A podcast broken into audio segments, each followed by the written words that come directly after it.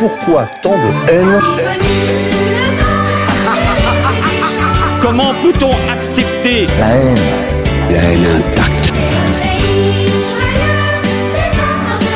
La vengeance et la haine. Ce n'est pas acceptable. Je vous demande de vous arrêter. Pourquoi tant de haine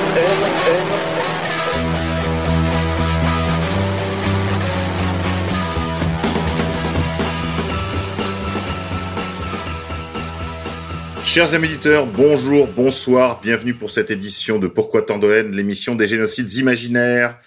Aujourd'hui, un- une émission avec François Belliot, un confrère journaliste, auteur.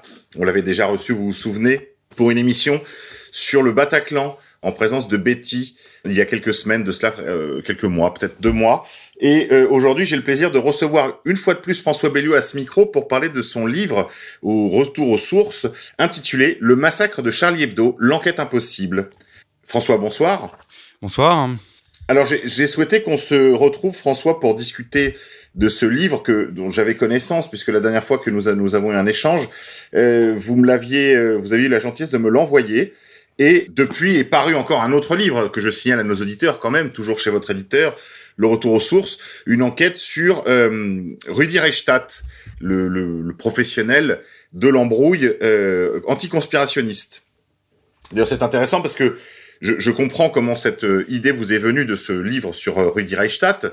On aura peut-être l'occasion de se retrouver une prochaine fois pour en discuter parce que là aussi il y a une enquête euh, sérieuse euh, sur ce sur cet individu.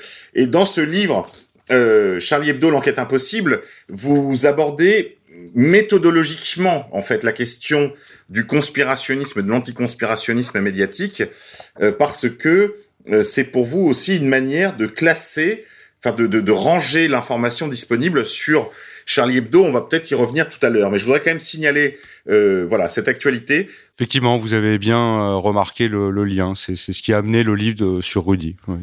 Alors euh, François, vous avez intitulé ce livre euh, Le massacre de Charlie Hebdo, l'enquête impossible. On peut dire que c'est une démarque d'un livre d'un ancien ministre. Est-ce que vous pouvez nous en dire un peu plus? Oui, mais alors c'est la reprise en fait d'un titre d'un d'un livre de, euh, de Bernard Cazeneuve, qui alors qu'il était euh, député maire de Cherbourg-Octeville, a été en fait pris un peu dans la tourmente et les responsabilités des attentats de Karachi. Euh, bon, alors la, date là m'échappe, mais donc les, faits, ce sont, on va dire, une dizaine de, euh, d'ingénieurs de euh, des euh, Le DCNS, donc le- l'entreprise française qui construit voilà qui, les, les vaisseaux marins en et sous-marins il s'agissait de construire des, euh, des, des sous-marins pour, euh, pour le, le compte du Pakistan, de, de la classe Agosta, je crois. de classe Agosta. Voilà. Donc euh, leur, leur bus a explosé. Et euh, Bernard Cazeneuve est celui qui, à l'époque, euh, a, a été très proche des familles de victimes et a. Enfin, c'est ce qu'il raconte dans son livre, qu'il a remué ciel et terre pour, euh, pour faire éclater la vérité. Euh, Il l'a raconté dans un livre qui s'appelle Karachi, l'enquête impossible, où il se pose en chevalier blanc, euh, qui dénonce l'obstruction euh, des parlementaires, d'une commission d'enquête parlementaire dont il était nommé euh, rapporteur dans des circonstances rocambolesques. Et la personne qui euh, aurait pu être visée, enfin qui avait le plus à craindre en fait de, de ce livre et de ces enquêtes, c'était Édouard Balladur, qui à l'époque était Premier ministre.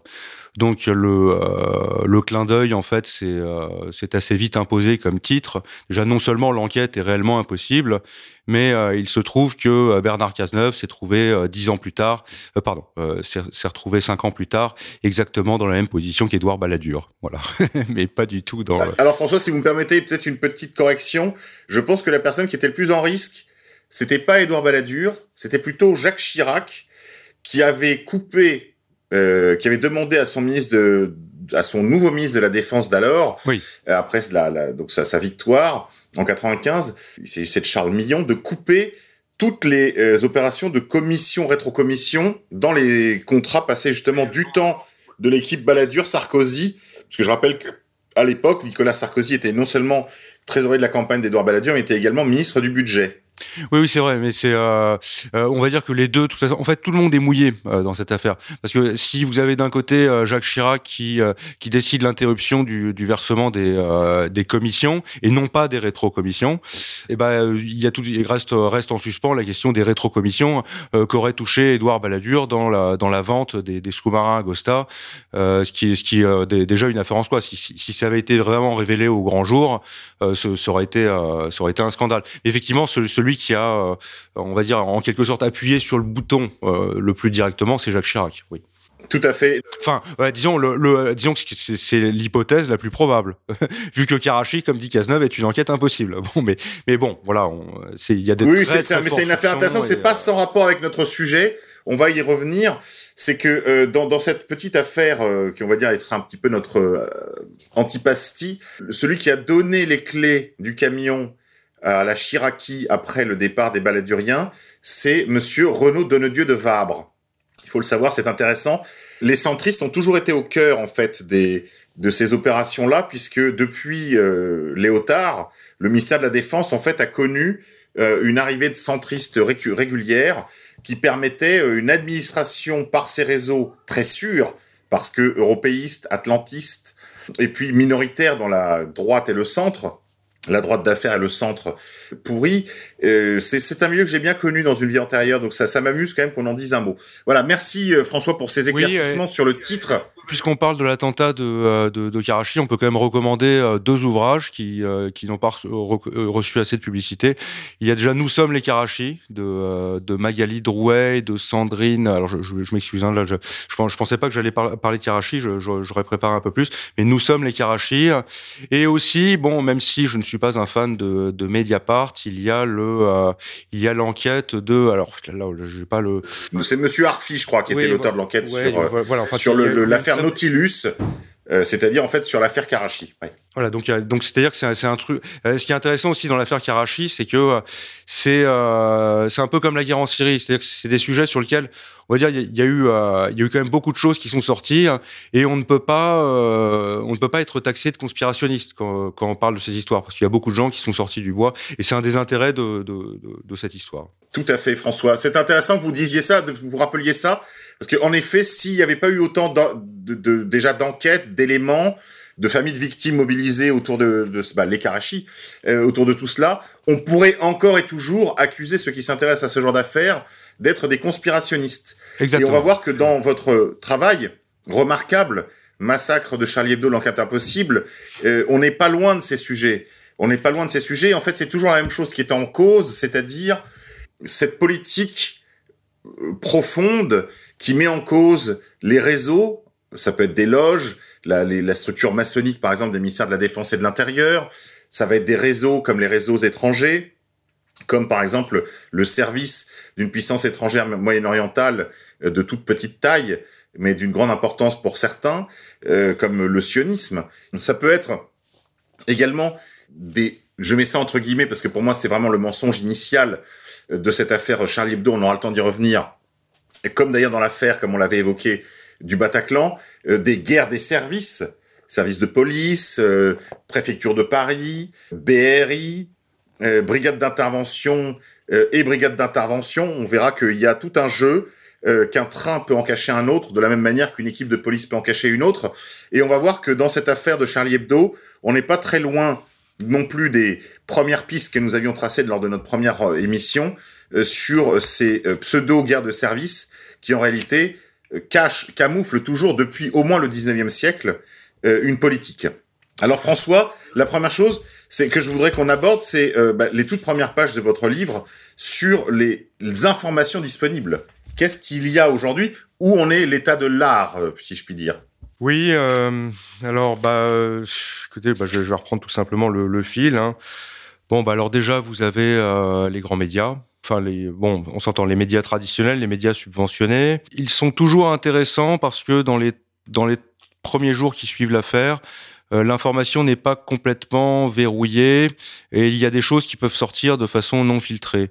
Euh, donc, euh, vous pouvez trouver des articles, même sur un, article de 20 minutes, par exemple, là, je vous dis ça comme ça, on peut trouver quelque chose ou un fil de direct du Figaro, du, du Point même. on va pouvoir trouver des informations.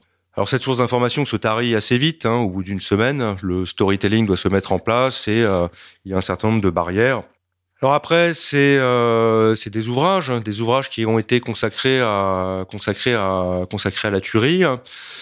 Euh, donc des ouvrages qui ont été écrits par des familles de de victimes. Je pense oui à Madame Wolinski par exemple. Oui, oui. Alors là, je pense euh, par exemple au kiosquier de Charlie d'Anaïs Ginori, ça ce qui raconte euh, l'itinéraire incroyable du, euh, du kiosquier. Oui, ça on va y revenir parce que ce kiosquier est très très étrange. Bah, c'est extraordinaire. Hein. C'est donc euh, cette histoire est racontée. Et, euh, bon, après vous avez un livre de journaliste et soudain il ne riait plus euh, en 2016. Euh, vous avez un livre de témoignages de Farid Bagnetou, qui était le, le mentor des, des frères Kouachi en 2017. C'est un, un, livre qu'il a oui. écrit avec Sonia Bouzard. Un retourné euh, qui a qui était oui un des enfin qui est devenu un des spécialistes de ce qu'on va appeler la lutte contre la radicalisation. C'est ça, c'est-à-dire que c'est le, le, le, type qui a radicalisé les, les frères Kouachi hein, est devenu une des pièces de des dispositifs de de déradicalisation. Enfin en tout cas pendant un temps, je ne sais pas s'il y a encore hein. Voilà. Bon, donc vous avez ce, ce genre d'ouvrage, je pense aussi au livre de il y a deux livres de Maris Wolinski quand même qui, qui vient de décéder d'ailleurs. Ça j'en lui rends hommage. Euh, le Lambeau de, de Philippe Lançon, euh, plus récemment, en 2019, 1 minute 49 secondes de Laurence Rousseau. Donc vous avez quand même beaucoup de, de livres qui, euh, de manière, euh, de manière éparse, vont euh, on va dire présenter l'affaire de façon un peu plus synthétique. Donc déjà, ça fait une deuxième source d'information. Après, il y a les sources que les grands médias appellent conspirationnistes. Oui, oui, oui. Alors ça, ça c'est euh, c'est autre chose. Mais si je le fais dans l'ordre, vous avez ensuite le rapport de la commission d'enquête parlementaire euh, qui ne dit pas grand-chose euh, puisque seulement trois pages sont finalement consacrées dans le rapport de synthèse euh, à l'affaire.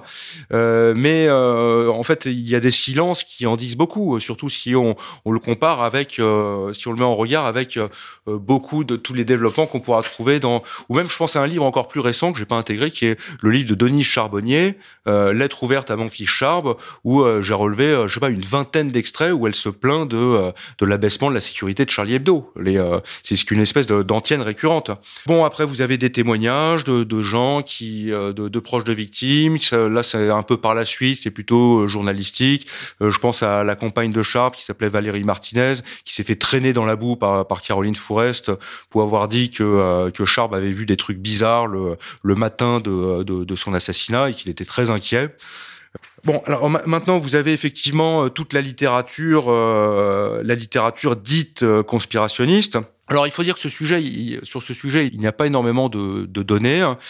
Euh, j'ai été obligé, la, la probité m'a obligé de, de m'appuyer très largement sur l'enquête de Panamza. Alors je, donc euh, de Hicham Hamza. Alors je, je, ne sais pas exactement pour qui roule cette personne. J'ai employé euh, enfin tous les moyens à ma disposition pour la rencontrer, mais euh, cette personne a quand même fait une enquête, une enquête extrêmement précise euh, et une enquête de terrain qui est tout à fait vérifiable. Voilà, donc j'ai tout simplement j'ai pris tous les fils d'enquête de, de Panamza et j'ai tout vérifié. Quand par exemple j'étudie l'abandon de, la, Citroën C5 euh, au 45 rue de Meaux euh, et euh, le braquage du kiosquier de, de, Charlie au 45 rue de Meaux juste après ou après ils vont ils vont partir vers le nord. Voilà, là vous avez une grosse enquête de Panamza et il est impossible d'en faire l'économie. Après, vous avez des. Euh, bah là, c'est un hommage à égalité et réconciliation. Il y a quand même eu la, la vidéo d'Alain Soral euh, d'une heure, euh, juste après les, les attentats. Alors, ça ne, ça ne dit pas. Euh, de toute façon, au bout de trois jours, il ne pouvait pas avoir fait l'enquête, mais quand même, déjà, c'était une prise de position qui était euh, qui était importante, que, que j'ai prise en considération hein, et que j'ai et que j'ai pu citer et que j'ai pu citer. Bon, je reviens aux, deux dernières sources. Là, vous voyez quand même, c'est un, un travail qui est extrêmement méthodique. Hein. Euh, il y a beaucoup de sources qui se croisent. Vous avez ensuite le procès, tout simplement le procès des attentats. J'ai assisté, euh, je, pas toutes les journées, c'était impossible, c'est beaucoup trop long. Euh, j'ai une vie, il faut que je gagne de l'argent à côté. Et puis aussi, c'est, un peu pénible, il faut le dire au, bout d'un moment. ça n'a pas appris énormément de choses, mais quand même, voilà, ça m'a permis bien de me rendre compte que le procès était complètement à côté de l'affaire Charlie Hebdo. Donc il y a toute une partie du livre qui est un résumé, en fait, du procès des attentats. Et enfin, euh, et là je pense que c'est euh, l'originalité de mon travail, c'est un travail sur lequel je, suis depuis cinq ans, où je réunis une base de données de tous les journalistes et de tous les auteurs anticonspirationnistes. Alors là, j'ai arrêté de les lire depuis un, un, peu deux ou trois ans parce que c'est une littérature qui est vraiment ignoble, je parle même pas du, fait que c'est mal écrit, parce que si vous lisez Gérald Bronner, par exemple, c'est pas mal. J'ai lu quelques livres de Gérald Bronner. C'est plutôt intéressant, mais c'est tellement vicieux, euh, malveillant, euh, truqué que euh, bon, voilà. Donc je me suis servi de cette littérature pour pour montrer que, enfin, tous ces gens-là qui disaient que l'affaire de Charlie Hebdo ne méritait pas d'être explorée, que, que tous les gens qui s'y intéressaient étaient des fous, des complotistes, des, des antisémites. Euh, j'ai voulu mettre en évidence que tout ce qui avait été écrit, et quand je dis bien tout, hein, c'est sans aucune exception, que tout ce qui avait été écrit sur l'affaire de Charlie Hebdo euh, par ces gens-là euh, ressortissait à de, la de ce que j'appelle une escroquerie en bande organisée. Et c'est une analyse qui pourrait être faite sur, euh, sur, plein d'autres affaires. euh. Là où vous avez un dispositif, et j'aime bien aussi l'expression de dispositif, hein, parce que c'est pas seulement des livres, c'est pas seulement des articles, c'est aussi le monde politique, c'est euh, c'est la machine judiciaire qui se met en branle. Euh, ce sont des livres qui sont mis en évidence dans des relais, ce sont des couvertures de magazines qui, euh, qui, qui apparaissent. C'est un discours qui passe dans l'éducation nationale. C'est- C'est-à-dire qu'il y a vraiment des dispositifs anticonspirationnistes qui visent à annihiler tout commencement de, de doute sur, sur une affaire ou sur une autre. Voilà, bon. Et ce que j'ai dit sur Charlie peut être dupliqué en fait hein, sur, sur d'autres affaires. Voilà. Tout à fait. Alors après, euh, dans votre ouvrage, vous en venez au récit du massacre de Charlie Hebdo. Alors on va pas prendre trop de temps. Certains aspects euh, les plus problématiques, on les abordera peut-être tout à l'heure lorsqu'on discutera de la thèse officielle. La thèse gouvernementale, je préfère la thèse gouvernementale parce que thèse officielle, c'est encore autre chose. Est-ce que vous auriez la gentillesse, François, pour nos auditeurs, de rappeler très sommairement les faits Oui, alors les faits, euh, donc nous sommes le, euh, le 7 janvier. euh, vous- le récit de l'attentat? S'il vous plaît. Oui, d'accord. Alors nous sommes le 7 janvier, euh, euh, le 7 janvier 2015. euh, doit se tenir euh, dans les locaux du journal de Charlie Hebdo, au 10 rue Nicolas Appert, euh, la conférence de rédaction du journal qui a lieu euh, une fois par semaine. Elle se déroule de 10h à 11h du matin. C'était le seul moment de la semaine où il était certain de trouver tout le monde parce qu'il faut voir que euh, ça n'était pas un endroit, euh, n'est pas un comme Le Monde ou Libération où il y a plein de monde tout le temps en permanence. Par exemple, des gens comme Cabu et ne, ne s'y trouvaient pas. Un peu avant 11 heures, vous avez euh, une Citroën C3, donc euh, de couleur noire, qui s'arrête devant ces locaux et en sortent euh, deux hommes euh, cagoulés, habillés en noir, avec des. euh, Alors il y, en a un qui a une couleur légèrement différente. Moi, je m'en suis rendu compte au, au procès, mais, mais qu'importe. Et tous deux sont et tous deux sont cagoulés. Ils vont d'abord euh, se tromper d'adresse très légèrement en essayant de pénétrer au, euh, par le 8, même si c'est extrêmement confus. Hein, je- pour, pour- être, pour, pour être honnête, j'ai vu toutes sortes de versions. Je n'ai pas vu une seule version qui soit, euh, euh, enfin, qui, qui puisse être qualifiée euh, d'éternelle. Bon, ils finissent par euh, pénétrer dans le dans le 10 euh, de- par le par le bon endroit. Ils croisent deux personnes de la so- société Sodexo qui euh, qui venaient pour une maintenance, je me rappelle plus exactement pour quelle raison. Et là, ils vont abattre. euh, c'est le premier, c'est la première victime, c'est Frédéric euh, Boisseau, donc qui va se prendre la, première balle de euh, de Kalachnikov. Là, ils vont, ils vont progresser hein, et euh, il se trouve que fortuitement, je dis fortuitement parce que c'est un peu un, des multiples coups de chance qu'ils ont eu. Euh, au moment où ils, ent- ils arrivaient au fond du cou- couloir, est descendue une des collaboratrices de Charlie Hebdo qui s'appelle Corinne Ray, alias Coco, et qu'ils ont reconnue. Ils, tout de suite, ils lui ont dit euh, Coco, Coco, voilà. Maintenant, emmène-nous à Charlie, sinon on te bute. Donc, euh, ils l'ont saisie. Elle a été évidemment terrorisée. Dans un premier temps, elle s'est trompée d'étage parce qu'elle était terrorisée. Et finalement, ils sont parvenus. euh, alors, je crois que c'était au deuxième. Euh, pour, être honnête de, mémoire, là, ça, a tendance à s'effacer. C'est bien naturel vu que je suis sur le 13 novembre maintenant.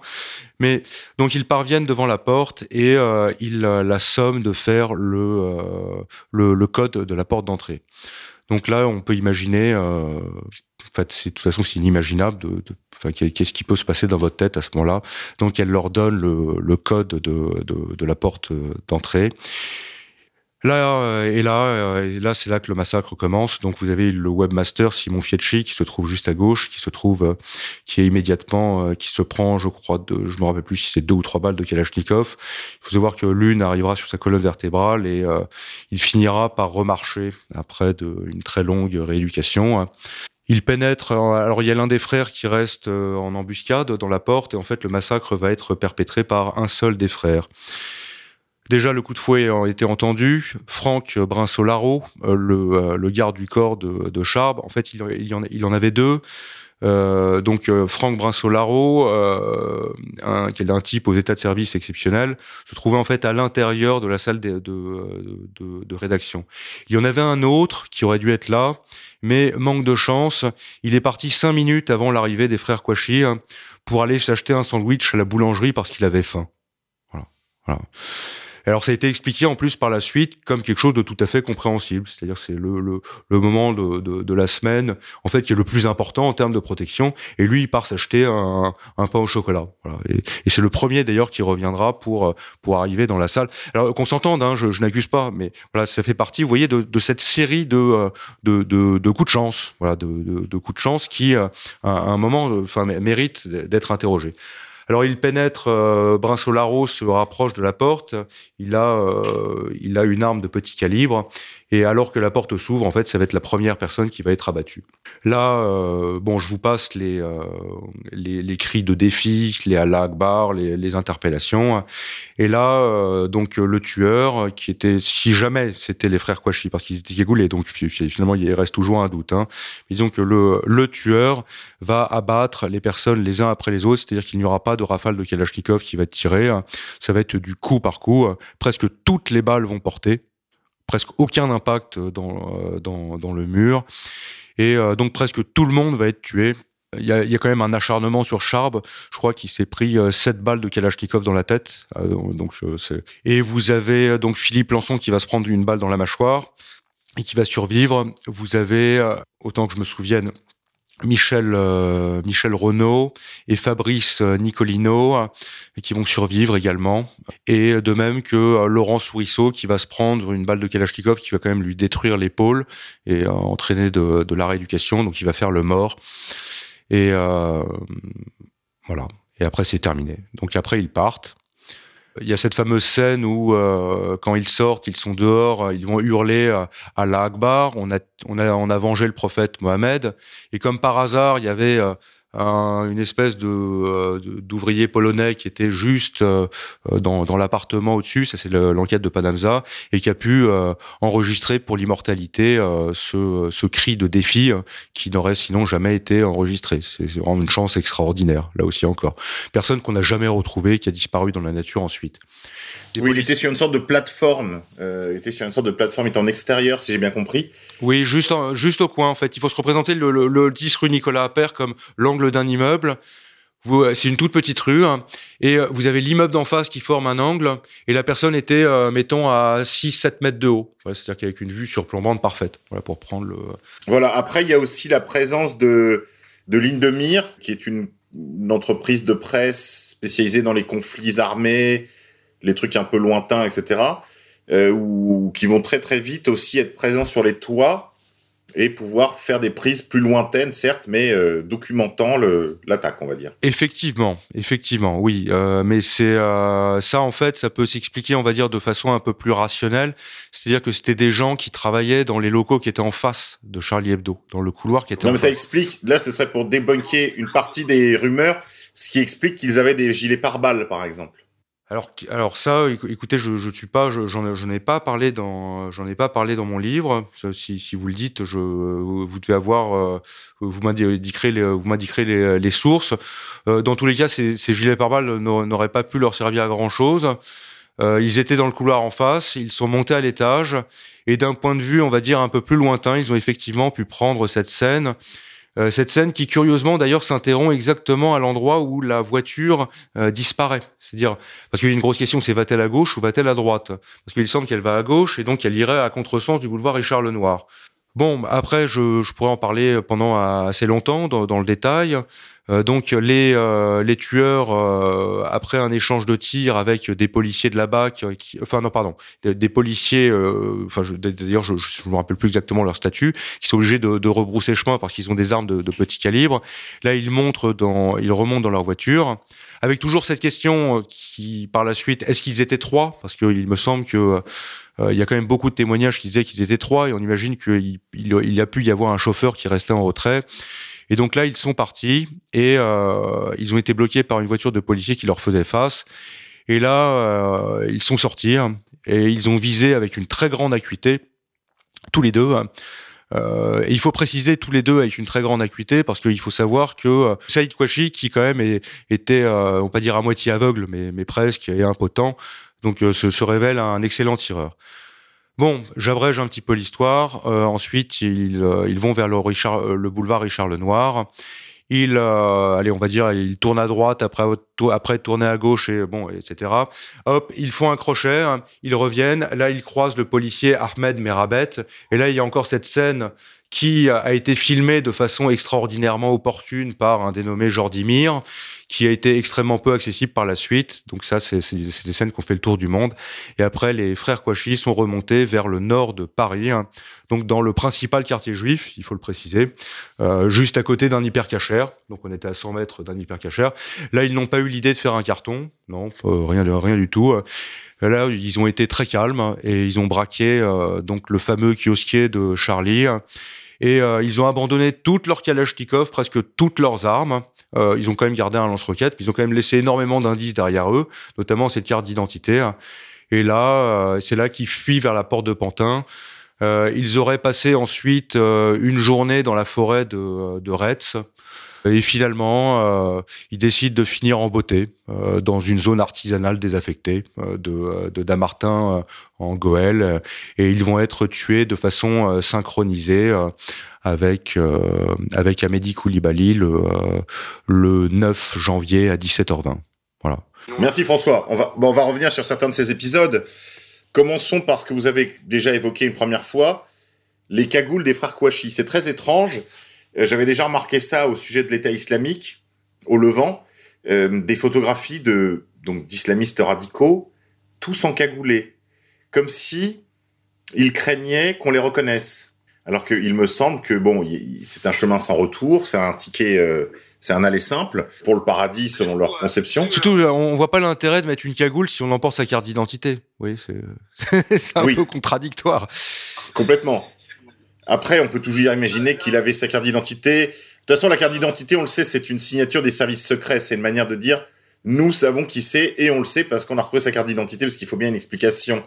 Mais euh, c'est un truc qui est tellement récurrent qu'aujourd'hui, on en a une explication. C'est simplement que les services israéliens, puisque c'est I24 News, la première, le premier, premier média francophone qui va en parler, qui va publier cette information, I24 News, a, a servi simplement de cheval de, de, de trait, enfin on pourrait de vecteur à cette information prodiguée en réalité par les services de renseignement israéliens qui très probablement surveillaient les frères Kouachi, voire les employés. Mais ça, on pourra y revenir.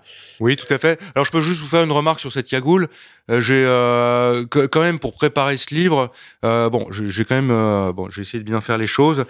C'est j'ai passé en revue toutes les affaires de, de terrorisme euh, attribuées ou attribuables à Daesh euh, depuis, je crois, depuis, je crois, depuis la fin 2014 euh, jusqu'à nos jours.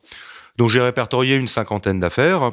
À chaque fois, j'ai restitué les faits et j'ai établi le profil le profil du tueur.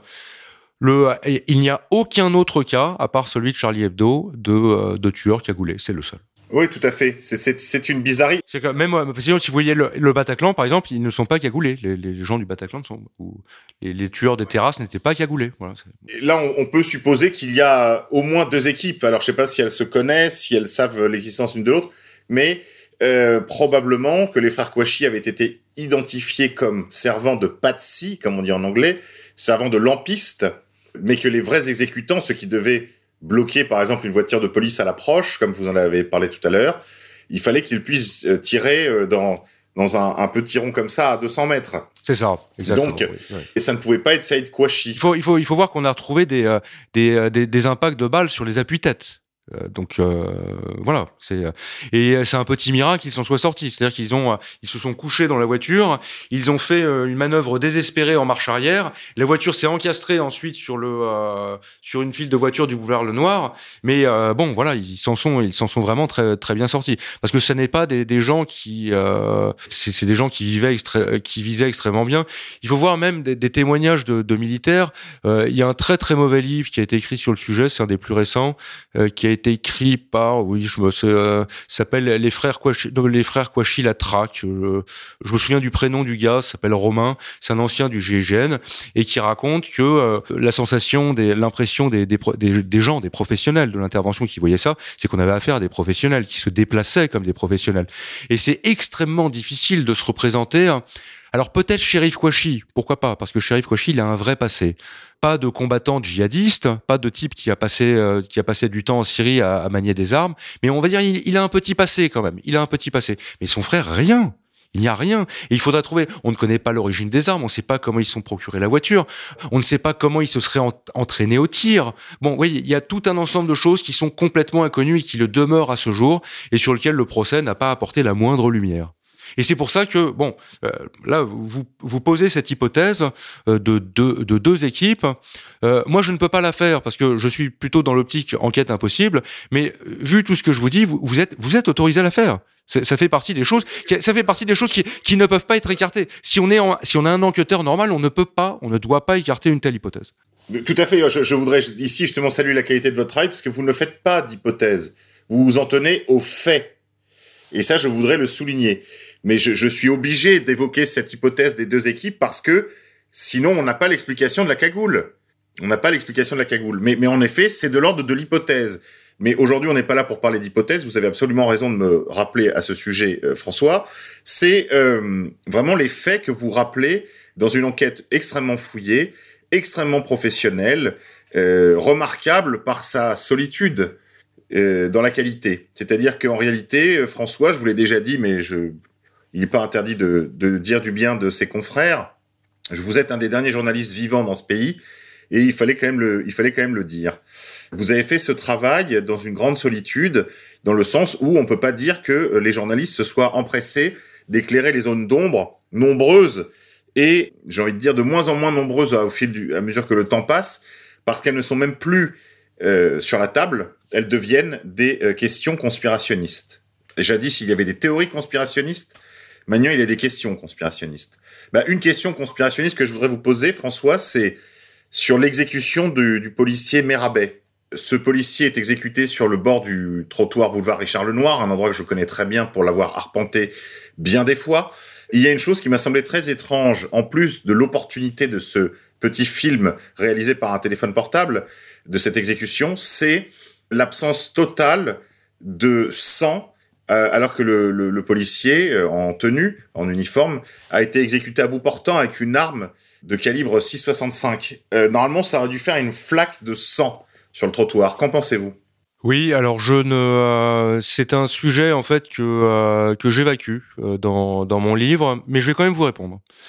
Euh, alors, je, l'ai évacué euh, parce que c'est euh, c'est un des angles d'attaque en fait des auteurs anti-complotistes qui prennent un malin plaisir en fait à cibler trois, quatre zones d'ombre sur lesquelles ils semblent en total contrôle.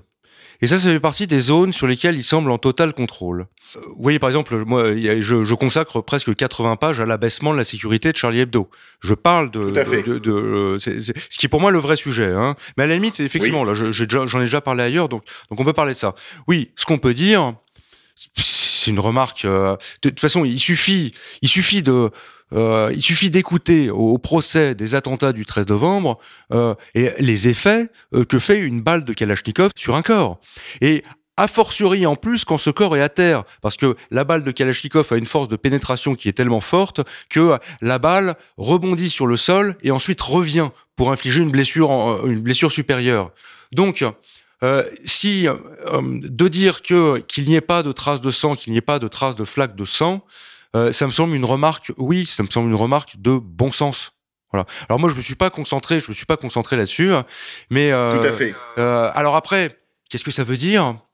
Qu'est-ce qu'il faut, euh, qu'est-ce qu'il faut en tirer hein? Bah rien. Je vous demande rien de plus. Je vous demande pas de vous compromettre, François. Ce qu'on peut juste remarquer, c'est que les auteurs anticomplotistes tiennent à tout prix, tout prix, hein, à dire que tous ceux qui disent que c'est anormal que, euh, bah, ce que ce que vous faites remarquer, c'est une espèce de, de, de, bon sens. Enfin, tout le monde sait, tout le monde n'est pas au courant des effets d'une balle de Galachnikov sur, sur, un corps humain. Mais effectivement, quand vous connaissez, quand vous avez un peu l'expérience, enfin même, enfin tout à fait indirect de, de ça, euh, vous dites mais c'est quand même bizarre. Enfin, pourquoi, pourquoi tu veux qu'il n'y ait pas de sang? C'est euh, au contraire, c'est euh, c'est bah, alors après, mais pourquoi tu ne l'expliques pas autrement? Enfin, c'est-à-dire quelqu'un qui, euh, voilà, c'est comme si vous, vous, tiriez une balle et il n'y a pas de trou. Voilà.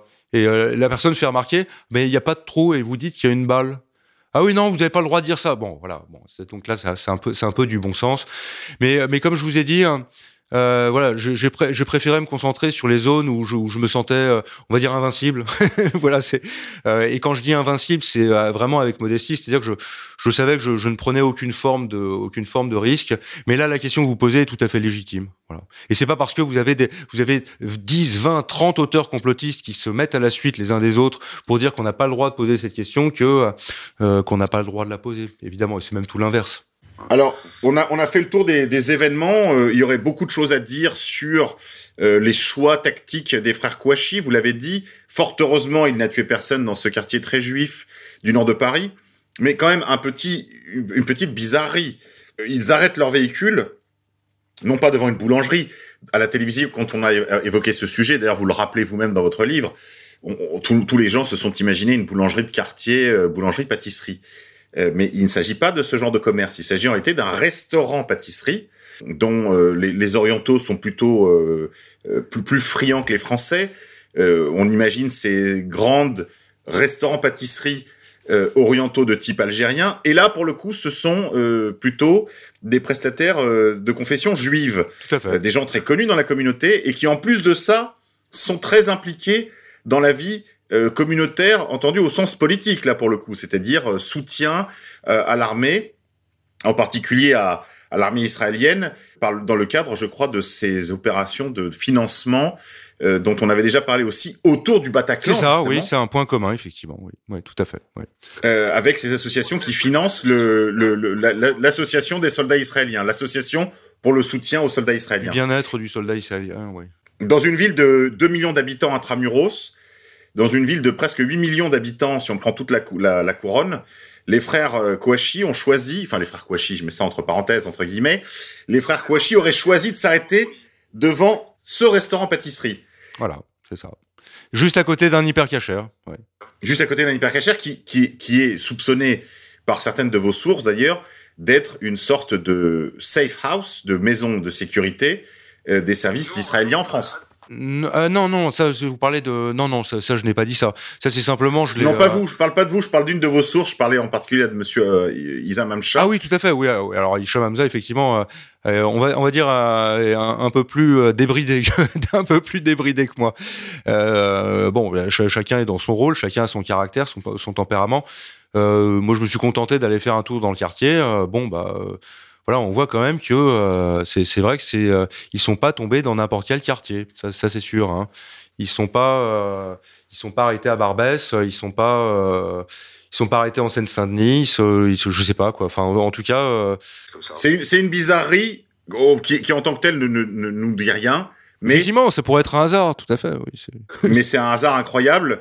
Mais les hasards incroyables que ça se superposent les uns aux autres. Par exemple, vous, vous l'avez effleuré tout à l'heure, le choix de finalement, au lieu de faire un, carnage dans un quartier comme celui-là, ils vont plutôt préférer euh, s'isoler dans une forêt pendant presque une journée entière et le lendemain attendre donc euh, le on va dire l'opération euh, hyper cachère pour se jeter désespérément dans une zone vous l'avez dit vous-même artisanale sans activité et en plus et en plus ces imbéciles c'est euh, c'est oui on peut le dire là c'est un cri du cœur euh, c'est euh, ou de la raison plutôt euh, c'est euh, ces imbéciles ne se seraient fait ne se seraient jamais fait repérer hein, s'ils n'avaient pas eu l'idée de pénétrer dans une station essence avec leur kalachnikov pour euh, juste faire le plein de de bounty et de paquets de chips pour les mettre dans un sac poubelle. Voilà. C'est à dire c'est à dire qu'il faut voir que toutes les forces de sécurité les traquaient dans une autre zone Et c'est ça qui a, qui a attiré l'attention en, fait sur eux. Hein. Oui. Je vous donne aussi une précision quand même. C'est que dans la voiture qu'ils avaient, hein, à l'arrière, il y avait toute la recette du, euh, du kiosquier de Charlie de, de la journée. C'est-à-dire que s'ils avaient simplement ouvert le coffre, ils seraient tombés sur toute la recette du kiosque de, euh, je me rappelle plus du nom de, ce, de, de, de, cet homme, donc qui le matin même des attentats a croisé Cabu et Wolinski, à qui il a distribué des journaux, hein, qui a fini sa journée, euh, je crois qu'il l'a terminée plus tôt, et qui en plus n'aurait jamais dû se trouver là parce qu'il avait décidé de passer faire un plein euh, par une euh, station d'essence où il savait que c'était pas cher, où il allait faire un plein. C'est-à-dire que c'est une, espèce de, concours de circonstances extraordinaires qui fait que ce type-là se trouve être celui qui va donner sa voiture, en plus une, vieille une vieille bagnole toute pourrie, hein, aux frères Quachir qui vont bien prendre le soin de lui dire. Alors en plus, vous avez cet épisode où euh, le, type dit, le type voilà que euh, il s'est fait braquer. Alors il dit qu'il a été absolument calme parce qu'il a des réflexes d'ancien militaire, c'est ce qu'il raconte. Et euh, il savait qu'il ne pouvait, il ne pouvait rien faire face à une telle puissance de feu, mais il a quand même la présence d'esprit. Hein. Il dit, eh oh, oh, oh, au fait les gars, il y a mon chien à l'arrière. Est-ce que je peux le récupérer? Donc il récupère son chien. Les gens disent OK. Et en partant, en partant, les gens lui disent bon, attention, hein, si les gens te demandent, euh, tu diras que c'est Al-Qaïda au Yémen. Voilà.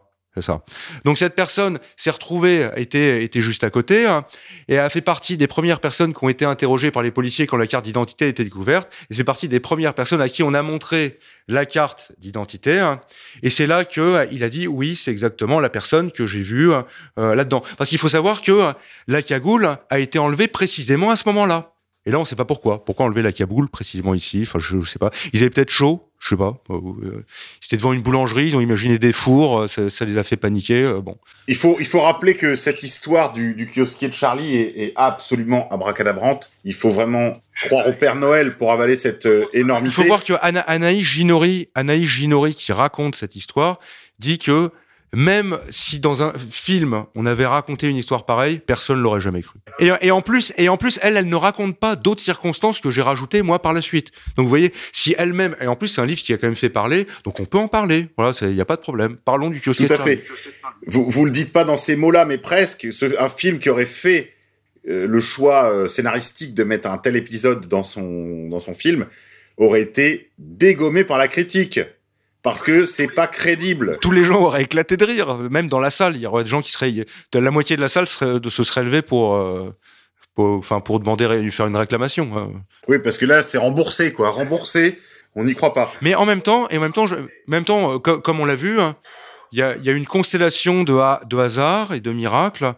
Et euh, il y a peut-être une, une, espèce de, de, de, providence du terroriste qui, qui, fait que voilà toutes les planètes se sont alignées et voilà, ils ont euh, ils ont jeté les 10 dés en même temps. Euh, voilà, ils ont fait 10 fois 6. Voilà. Alors ça, ça c'est vrai pour euh, certains aspects. Ils ont eu un, ils ont le cul bordé de nouilles, comme on dit dans la marine. En particulier pour rentrer dans Charlie, pour finir par trouver, finir par trouver l'étage. On a l'impression qu'il fallait presque les prendre par la main. Donc ils ont eu un, un pot incroyable. Dans ce sens-là, ils ont tué le policier vous l'avez dit tout à l'heure, euh, quasiment en entrant dans la salle de rédaction. Donc ils ont été débarrassés de ce problème rapidement. Le confrère n'était pas là, il était à la boulangerie. Voilà, donc le cul bordé de nouilles. Mais à côté de ça, ils ont, ils, jouent quand même de pas de chance. C'est-à-dire que euh, ils oublient la carte d'identité. Euh, ils se, ils se donnent à se faire repérer eux-mêmes en rentrant dans une station-service pour prendre des balistos et des, et des nuts. Euh, ils, ça, oui. Enfin, je veux dire, les événements sont à la fois extraordinairement euh, euh, fortuné dans un sens et une infortune euh, incroyable également dans l'autre. Oui. Mais revenons à d'autres épisodes qui vont peut-être nous mettre plus sur la piste d'une vérité, une vérité plus certaine, François Belliot. Je voudrais qu'on parle, si vous en êtes d'accord, à moins que vous ayez encore une remarque à faire sur ces chances, ces heures et ces malheurs des frères Kouachi, j'aimerais qu'on parle de la figure d'Éric Frédou. Oui. Alors, Elric Fredoux, c'est un commissaire de police. Alors là, le statut encore m'échappe, mais, mais un poste quand même de, de responsabilité. Hein. Euh, donc basé à, Limoges. J'espère ne, ne, pas commettre l'erreur parce que j'ai tendance à confondre le, les, enfin, les villes et qui a euh, qui a eu vent d'une euh, d'une piste intéressante sur euh, sur le massacre de Charlie Hebdo qui venait de se produire dans la en fin de, matinée et qui voilà qui, qui vraiment était était tombé sur sur, une piste. Hein. Je, je, la fais brève. Et ce commissaire de police voulait débriefer des enquêteurs qu'il qu'il avait qu'il avait envoyés. Et euh, on, voilà, on lui a fait comprendre que ça n'est pas lui, en fait, qui, allait devoir s'occuper de ce genre de choses. Alors il a insisté, il a dit que c'était lui qui devait s'en occuper, et euh, il est monté dans, les locaux de, son, commissariat, où il a été retrouvé à, minuit avec, euh, avec une balle dans la tête. La thèse gouvernementale parle d'un suicide avec son arme de service dans des locaux qui étaient occupés par des confrères. C'est ça. Donc là, on parle d'une arme de 9 mm qui fait un, un barouf de tous les diables. Alors il y a, y a, des possibilités hein, pour étouffer la, la portée du, euh, d'une arme. Ça, ce sont des choses qui sont connues des services. J'en donne quelques exemples, dans, dans notamment dans, dans, les notes de bas de page. Euh, en tout cas, ce qui est, euh, c'est, une histoire qui est très troublante. Euh, que vous voyez, ça, là, je, je l'ai mis comme, je l'ai mis dans cette, je l'ai mis dans, cette histoire parce que quand même, c'est une affaire qui a, eu beaucoup de retentissement à l'étranger et qui n'a absolument pas été relayée en France. Et euh, vous avez le député de la circonscription des Français de l'étranger qui est concerné par la zone euh, d'Europe, qui à deux ou trois reprises a posé une question au gouvernement, euh, enfin au ministre de l'Intérieur, pour savoir Qu'en était-il d'Éleric Fredou euh, Qu'est-ce qui s'était passé? Et la réponse finalement du ministère de l'Intérieur est venue, euh, euh, je crois, c'était au bout de trois mois, donc c'était un mois après le délai légal, et c'était une réponse vague au possible pour dire que le, ministère de l'Intérieur est naturellement très préoccupé par les suicides de, de, de la police, qui sont une préoccupation de longue date. C'est tout. Oui, parce que la famille, elle, n'en croit pas un mot, bien sûr. Oui. Alors, vous avez forcément euh, la version officielle. Là, excusez-moi, là, je, là je, je, dis version officielle, mais qu'importe. On s'entend. Hein, c'est la, la, la, version admise euh, de euh, qui qui euh, qui va avancer que l'homme a été dépressif depuis longtemps et euh, et que ce geste était inévitable. Bon, même s'il partait sur une piste prometteuse, là, il y a une excitation qui est tout d'un coup retombé. Euh, il y a une énorme dépression. Il a décidé de se tuer. Alors que bon, euh, bon, c'est évidemment peu crédible. Et il faut voir qu'il y a le, témoignage de euh, le témoignage de, membres de la famille d'Elric Fredou qui a été recueilli par Panamza, par euh, Hicham Hamza directement. Et Hicham Hamza était le seul à faire cette démarche. Et il faut voir que des gens, des euh, des gens de la police sont venus à son domicile et ont embarqué son euh, et embarqué son téléphone et son ordinateur portable. Et ils n'ont pas eu accès aussi au rapport d'autopsie.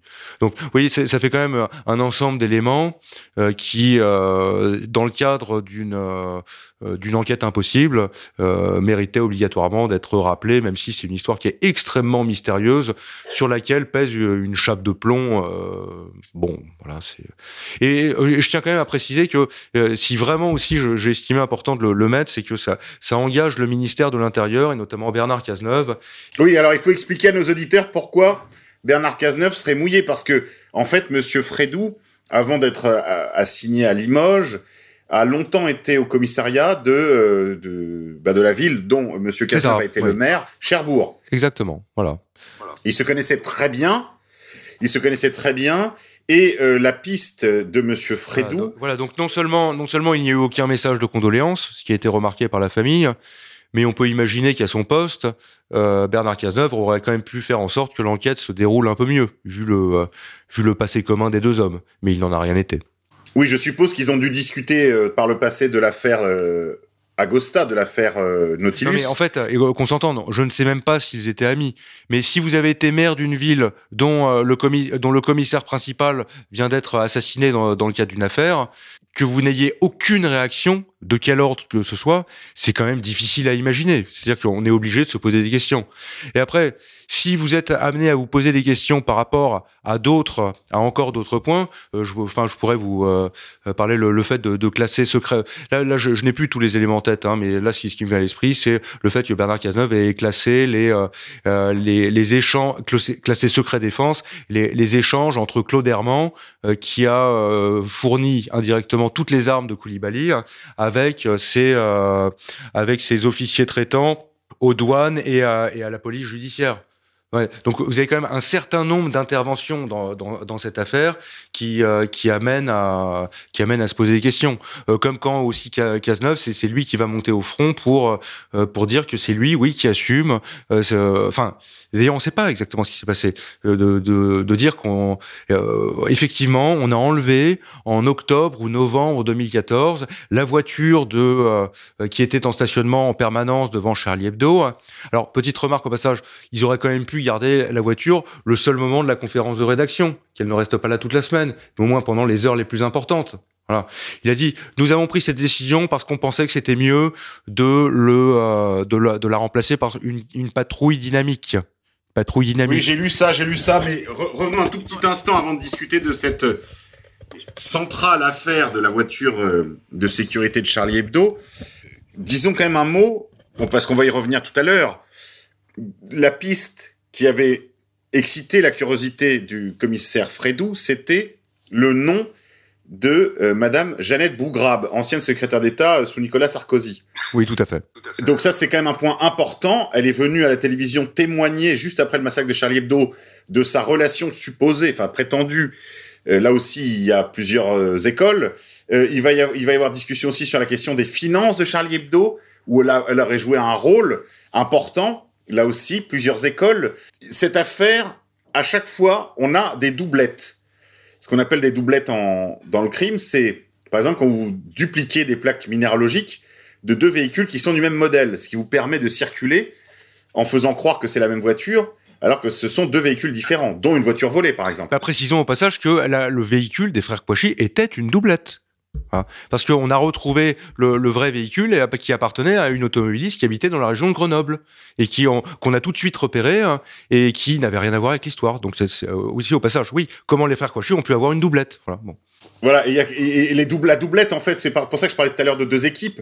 On, voit que bon, le type qui a organisé toute cette euh, merveilleuse affaire, bon, il est quand même, il a une certaine forme de paresse. Donc il, il utilise cette technique de la doublette un peu en plein d'endroits. Donc il y a plusieurs versions qui circulent pour les mêmes choses. On va, on va avoir l'occasion d'y revenir. Mais bon, discutons, si vous le voulez, pas trop longtemps, parce que tout est dans le livre et c'est un peu fastidieux, de euh, l'abaissement.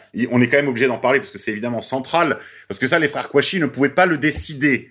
C'est-à-dire que l'attentat n'était possible que si la, sécurité des euh, journalistes de Charlie Hebdo était abaissée.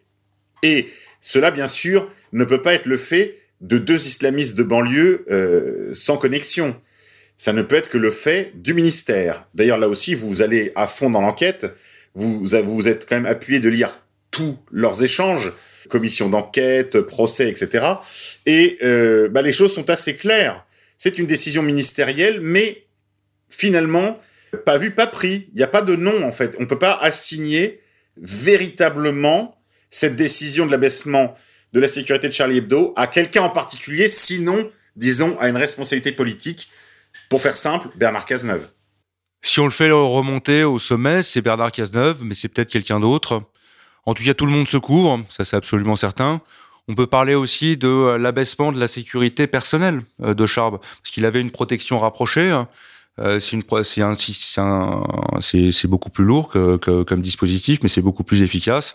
Et alors même que euh, que Charb découvrait que euh, que sa tête était mise à prix dans le magazine d'Al-Qaïda au, au, Yémen euh, Inspire, Inspire. d'ailleurs c'est d'ailleurs c'est lui qui avertit les services de renseignement parce que c'est un c'est un c'est un lecteur qui lui a signalé ça. Donc il va voir les services de renseignement. Au fait oh vous avez vu quand même hein, je ma tête est mise à prix dans, dans Inspire. Qu'est-ce qu'on doit faire? Donc là, quand même, on peut se dire que euh, une décision aurait pu être prise par rapport à ça. Euh, et euh, c'était des signaux. Vous avez aussi des, gens qui passent en voiture en menaçant les locaux de Charlie Hebdo pas très longtemps avant les attentats. Et donc ça n'a pas été pris en compte. Et euh, euh, il y a aussi les écoutes téléphoniques quand même parce que c'est, euh, je me souviens d'une confession de Bernard Petit, l'ancien patron de la PJ, qui qui a été limogé dans des circonstances extraordinaires en, février 2015, qui a tout perdu, qui, qui attend son procès depuis six ans maintenant, et et qui s'étonnait, voilà, lui qui faisait les enquêtes, qui ce qu'on s'est rendu compte, c'est que ces gens-là, on savait tous deux. On savait tous deux, notamment, notamment à travers les écoutes téléphoniques. Et les écoutes ont été interrompues. Alors pour l'un, je crois que c'est six mois avant, et pour l'autre, c'est un ou deux ans, euh, un ou deux ans avant. Et euh, il faut voir jusqu'où vont certains journalistes qui, qui vous expliquent que, euh, comme c'est des génies de la taquilla, la taquilla, c'est super facile en fait. La taquilla, ça permet en fait à n'importe qui de devenir un super héros, à n'importe quel crétin. Bon, vous voyez. Donc, c'est des gens en fait qui sont restés en mode taupe invisible jusqu'au dernier moment et qui ont su deviner que les écoutes s'arrêteraient un jour. Et effectivement, quand les écoutes se sont arrêtées, hein, c'est là qu'ils se sont mis à entrer en mode opérationnel. Et manque de chance, hop, voilà, c'est là qu'on s'est arrêté de les suivre. Voilà, bon. Là aussi, c'est vraiment la chance, comme dirait Monsieur Silverstein. La chance, la veine, le pot. Quel pot extraordinaire. C'est incroyable, incroyable. Qui peut croire à cette fable? Bon, c'est toujours les mêmes fables du ministère de l'Intérieur. Je vous dis, depuis le 19e siècle, ils nous resservent systématiquement les mêmes fables et euh, ils auraient tort d'en changer parce que les gens les avalent avec la même euh, componction, la même, la même, ils se, dédient hein, avec la même énergie à avaler toutes les, les fables du, euh, de, de, la préfecture et du ministère de l'Intérieur. Est-ce qu'on peut dire un mot, s'il vous plaît, quand même, de, euh, de cette histoire de l'abaissement de la sécurité de Charb, parce que ça a été le, la préoccupation de l'épouse de Monsieur Charbonnier euh, quand il était encore parmi nous. Elle, elle était très préoccupée de la sécurité de son mari, et après sa mort, euh, je dirais qu'elle a fait de, de ce sujet le l'angle d'attaque essentiel pour euh, obtenir la vérité sur la mort de son, de, de, de son défunt mari. Oui, alors ça n'était pas son mari déjà, euh, c'était son. Enfin, quand je dis euh, mari, façon de parler, oui. Oui, non, non, mais c'est vrai, mais soyons précis, hein, même si le, ce, les, ce sont des valeurs qui n'existent plus vraiment, mais mais bon, donc, euh, enfin même euh, même civilement, c'est-à-dire qu'ils n'étaient pas mariés, ils n'étaient même pas paxés. Euh, bon, oui, donc ça c'est autant que je me souvienne, c'est octobre 2016. Voilà, donc là, vous avez une sortie fracassante de, de, cette Valérie M, dont on découvrira le nom au procès des attentats, Valérie Martinez. D'ailleurs, j'étais assez surpris qu'au procès des attentats, tous ces euh, tous ces doutes finalement ne, ne ressortent pas. Je m'attendais à quelque chose d'explosif et il n'y a strictement a strictement rien eu. Alors pour l'ordinateur portable, le, c'est quand même on parle d'un vol d'ordinateur portable, de, de cambriolage d'appartement. Et surtout, je dirais, parce que quand même, dans, je me suis aperçu depuis que la mère de Charb a dit qu'elle a récupéré son ordinateur portable. Bon, donc ça c'est quelque chose de nouveau. Mais bon, soit. Mais il y a quand même euh, voilà, il était assez inquiet. Il a vu une voiture bizarre. Euh, elle l'a vu dans un état d'esprit qu'elle ne lui avait jamais connu, et il lui parlait de rencontres régulières qu'il avait avec des émissaires du Moyen-Orient euh, qui s'apprêtaient à renflouer euh, Charlie euh, Charlie Hebdo, qui était au bord de la perdition. Parce qu'il voit que c'était un, un, un vraiment, c'était un journal qui était au bord de la ruine. Hein. Quoi qu'en dise Laurent Sourisseau dans dans son livre. Et euh, ce, euh, donc là, dans, dans un cas d'école classique, euh, elle a été défoncée par Caroline Fourest. Voilà, dans, dans, un article anti-complotiste typique qui présente toutes les caractéristiques de, de, de la signature. Donc, vous voyez, vous pouvez tout à fait être un proche d'une victime et être vraiment traité comme le dernier des chiens ou la dernière des chiennes, pour peu que vous manifestiez des doutes, euh, on va dire, un peu trop appuyés. Mais alors justement, puisqu'on en est là, peut-être disons un mot, François, si vous le voulez bien, parce que là aussi, il y a deux écoles. On parle à, juste après les attentats, avant la grande campagne de, refond, de renflouement par l'État, puis par les lecteurs qui vont tous se ruer sur euh, l'édition euh, du, on va dire, de post-attentat de Charlie Hebdo, ce qui va vraiment amener des millions d'euros dans les caisses du journal. 13 millions. Il y a deux, deux écoles il euh, y a ceux qui disent que Charlie Hebdo était déjà assez largement remis de sa situation financière, voire en, en fond, bien renfloué. Et il y a ceux qui prétendent que tout cela, finalement, n'a dû attendre que l'après-attentat, l'après-intervention de l'État et des lecteurs euh, d'occasion de Charlie Hebdo après les attentats pour résoudre cette situation financière. Vous êtes arrivé à quelques vérités sur cette euh, situation, François? Non, non, non, là c'est euh, c'est vraiment là c'est parole contre parole, c'est-à-dire que si vous lisez euh, si vous lisez euh, Maris Wolinski, Euh, il semble que son mari était au courant de, la d'une situation catastrophique du journal. Si vous écoutez Valérie M, la compagne de Charb, il semble que la situation du journal était catastrophique. On évoque une, une réunion du journal, de tous les membres du journal chez François Hollande. D'ailleurs, on voit au passage comment euh, Charlie Hebdo est, euh, est un journal satirique et euh, cette difficulté financière a, a été évoquée. Et vous avez de l'autre, euh, je, je le cite par probité, hein, parce qu'en même temps c'est parole contre parole. Vous avez quelqu'un comme Laurent Sourisseau qui dit que euh, il n'y avait plus aucun problème, que la situation était réglée et que tout allait revenir à, à- à la normale. Ça me semble pas clair du tout.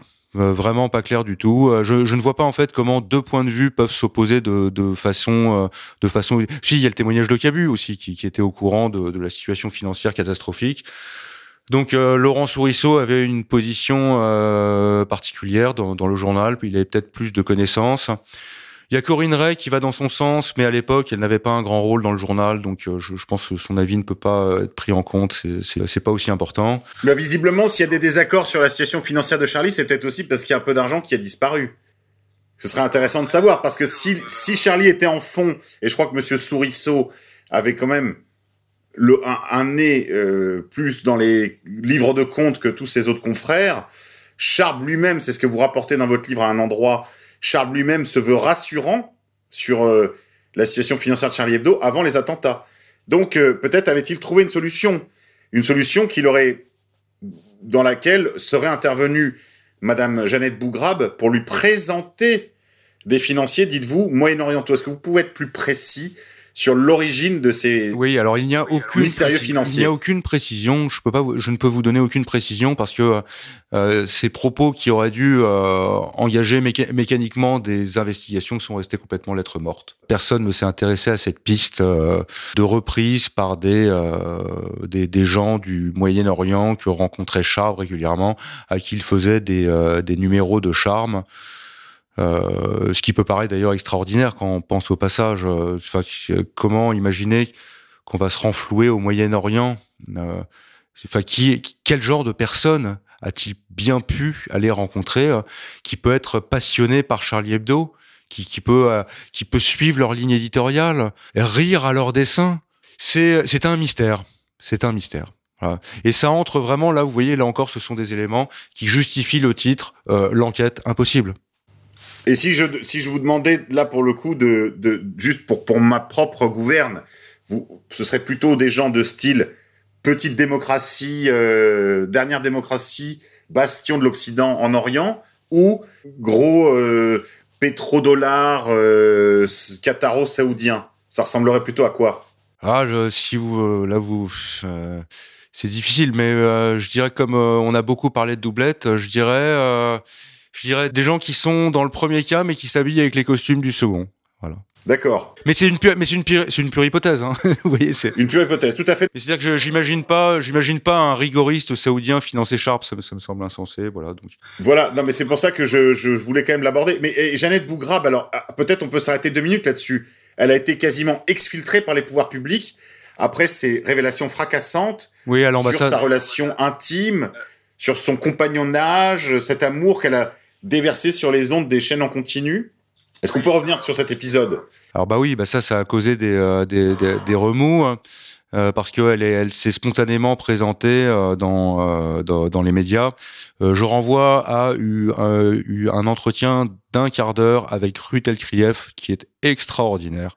C'est un, c'est un numéro. Pour moi, c'est un numéro. C'est-à-dire que je, je, ne peux pas imaginer qu'une personne qui parle comme ça ne, ne soit pas un, un acteur. C'est, c'est pas possible. Euh, c'est-à-dire que en fait, elle est dans les larmes.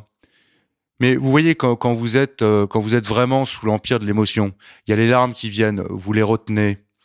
Des fois, vous réussissez à être complètement maîtrisé, mais des fois, vous craquez. Y a, euh, et elle, en fait, elle reste de bout en bout dans le trémolo. Voyez, ça, ça, ça ne bouge pas, c'est parfaitement maîtrisé. Et c'est avec, en plus, des des appels à euh, aux valeurs de la République, euh, à ce que les gens de Charlie Hebdo entrent au Panthéon, euh, la liberté d'expression, euh, quelque chose qui en plus est un peu bizarrement déconnecté de euh, comme si tout de suite on avait un, discours de, de, de, de, nature politique.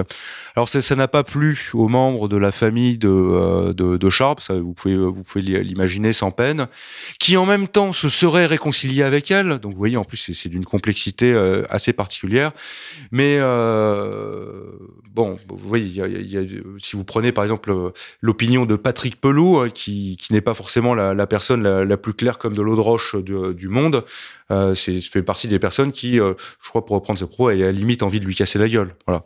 Et cette personne a, euh, donc Jeannette Bougrab, a été exfiltrée pendant plusieurs mois à, par Manuel Valls, je crois, enfin ou sous sa responsabilité, en tout cas à l'ambassade de, de, Finlande, où, où, elle a pu, elle a pu, elle a pu attendre que la situation se calme. Voilà. Donc. Oui, il l'a envoyé au service culturel de l'ambassade française en Finlande pour la pour l'exiler euh, le temps que ça se calme quoi. Oui, c'est euh... bah je, je, ne vois pas pourquoi euh, c'est pas une spécialiste de la Finlande hein, c'est des affaires culturelles peut-être. Bon, mais là c'est Mais alors là aussi c'est très bizarre parce que c'est des affaires qui n'ont jamais de suite et on voit que c'est toujours on, on, on, sent une manœuvre. Alors on n'en a jamais le fin mot, on ne sait pas à qui s'adressait ce message, ce qu'il ce qu'il ce qu'il a essayé de cacher ou de susciter, mais on a bien on a on a tous, enfin tous les gens qui ont l'habitude ont compris qu'il s'agissait d'une manœuvre. Donc on a là et là ça n'a rien à voir avec les frères Kouachi. Donc on voit bien que Charlie, il y avait il y avait déjà une tension, il y avait des enjeux autour de Charlie Hebdo qui étaient déjà assez anciens. Pour ceux qui s'intéressent, j'avais publié à l'époque du premier attentat contre Charlie Hebdo, un, un, attentat, une bombe incendiaire, un objet incendiaire en tout cas avait été jeté dans leur bureau euh, une tribune qui avait été signée sous le nom de euh, Karl Baïkal. Vous pouvez vous référer à cette tribune euh, où j'expliquais bien des choses sur Charlie Hebdo. Mais je voudrais, ça c'est une chose qu'il n'y a pas dans votre livre, François, mais je voudrais aborder aussi une, une, ambiguïté qui a été peu comprise dans les milieux de la dissidence au sujet de l'arrivée de Charb en remplacement de Philippe Val. Il y a la ligne Caroline Fourest-Val, qui est une ligne très nettement euh, ultrasioniste, islamophobe, euh, dans le sens de euh, combat contre l'obscurantisme, emploi de toutes les armes les plus déloyales, à commencer évidemment par le rire, ah, je, dire le, le, rire par le vraiment le par l'ignominie quoi, c'est-à-dire faire rire sur les parties génitales du prophète Mahomet. Fût-il un faux prophète, c'est pas le sujet. On doit le respect aux gens, euh, le, le, respect de leurs euh, convictions intimes. Moi, je suis un adversaire résolu de l'immigration je suis un adversaire théologique du, de l'islam. Mais après, ce qui, est, ce, qui est, ce, qui est, ce qui est suspect et choquant, c'est quand ils le font à, à, à chaque numéro euh, sur 20 ou 30 dessins et euh, que ça. et que par ailleurs euh, et, et, que par ailleurs il y, y, a une il y, a un point il y a une, une cécité absolue sur par exemple euh, entre mille euh, le judaïsme politique c'est quelque chose qui n'existe pas bah d'ailleurs on se souvient du départ pour un mot un mot de trop de Ciné de Charlie Hebdo qui avait moqué les origines juives du fils Sarkozy. Et évidemment, tout de suite, ça avait déclenché les. Ben, C'était justement à l'époque de euh, la direction sous Philippe Val. Mais ce que je voudrais faire remarquer, c'est que autant Charb était un petit peu dans cette ligne euh, combat contre euh, l'obscurantisme, évidemment contre l'islamisme. Ça, je pense que c'est le point commun de toute toute la scène politique française, d'Éric Zemmour jusqu'à même certaines fractions de la gauche ultra. Hein. Ils sont pas tous woke. Hein. Il y a des gens qui sont euh, dans un combat contre l'islamisme, parce que islamisme égale obscurantisme. Donc dans un combat des lumières, on va dire. Mais ce qui est très étonnant, c'est qu'il y a eu comme une espèce de superposition de la figure de Charb sur celle de Val, alors qu'en réalité, euh, Charb était beaucoup plus pro-palestinien que ne l'était Val, qui lui était vraiment un, oui, un inconditionnel de l'État d'Israël. Et là, il y a vraiment une plus qu'une nuance. Et, et... et, euh, et je, je, tiens, je, tiens, à préciser quand même, euh, ça me semble important, je, je crois pas que je l'ai fait ailleurs, c'est que quand j'ai lu tous ces livres de familles de victimes, de, de, de, témoignages, autant on ne peut pas être en accord avec les, les idées, les orientations de, enfin on va dire de, de tous ces gens, hein, je veux dire euh, clairement. Mais euh, parmi les rares personnes qui ont franchement attiré ma sympathie, il y a Charb. Voilà, c'est. Euh, je, je sais pas. Je, là, je vous dis, c'est presque une impression des fois. Mais si je compare, par exemple, à quelqu'un comme comme Rhys, je vous dis là, de lire son livre une minute 48 secondes. Enfin, euh, c'est un livre qui est. Euh, c'est un jugement. Hein. C'est un jugement. Pour moi, c'est un livre qui est infâme. voilà, qui est infâme, euh, qui révèle une laideur d'âme euh, qui est, euh, enfin, et ça sert à rien que je mette des mots. Là, je me suis fait comprendre, ineffable. Tandis que, oui, oui, je suis plutôt d'accord avec vous. Euh, n'était pas, on va dire, c'est pas le, le, même genre de, de, Machiavel déterminé, monocentré que quelqu'un comme Philippe Val. oui. Je suis d'accord.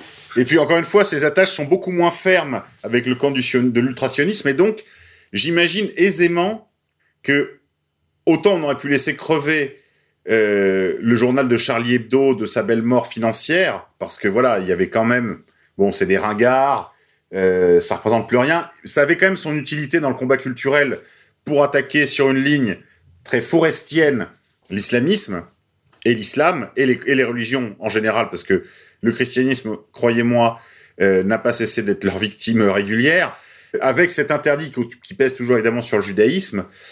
Mais, mais avec Charb à la tête du journal, on n'est plus avec, on n'est plus avec euh, Philippe Val. Et donc là, euh, il ne s'agit pas seulement de le laisser crever au plan financier malgré son utilité accessoire dans cette guerre culturelle, dans ce combat culturel.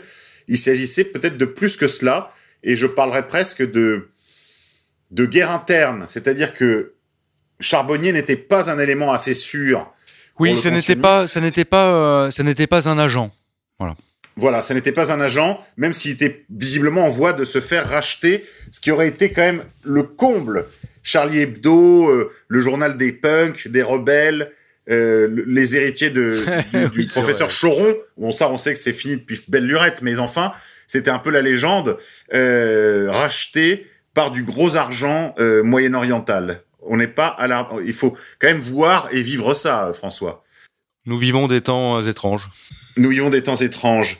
Alors, il y a une partie 3 dans votre livre qui m'a semblé euh, extrêmement saisissante.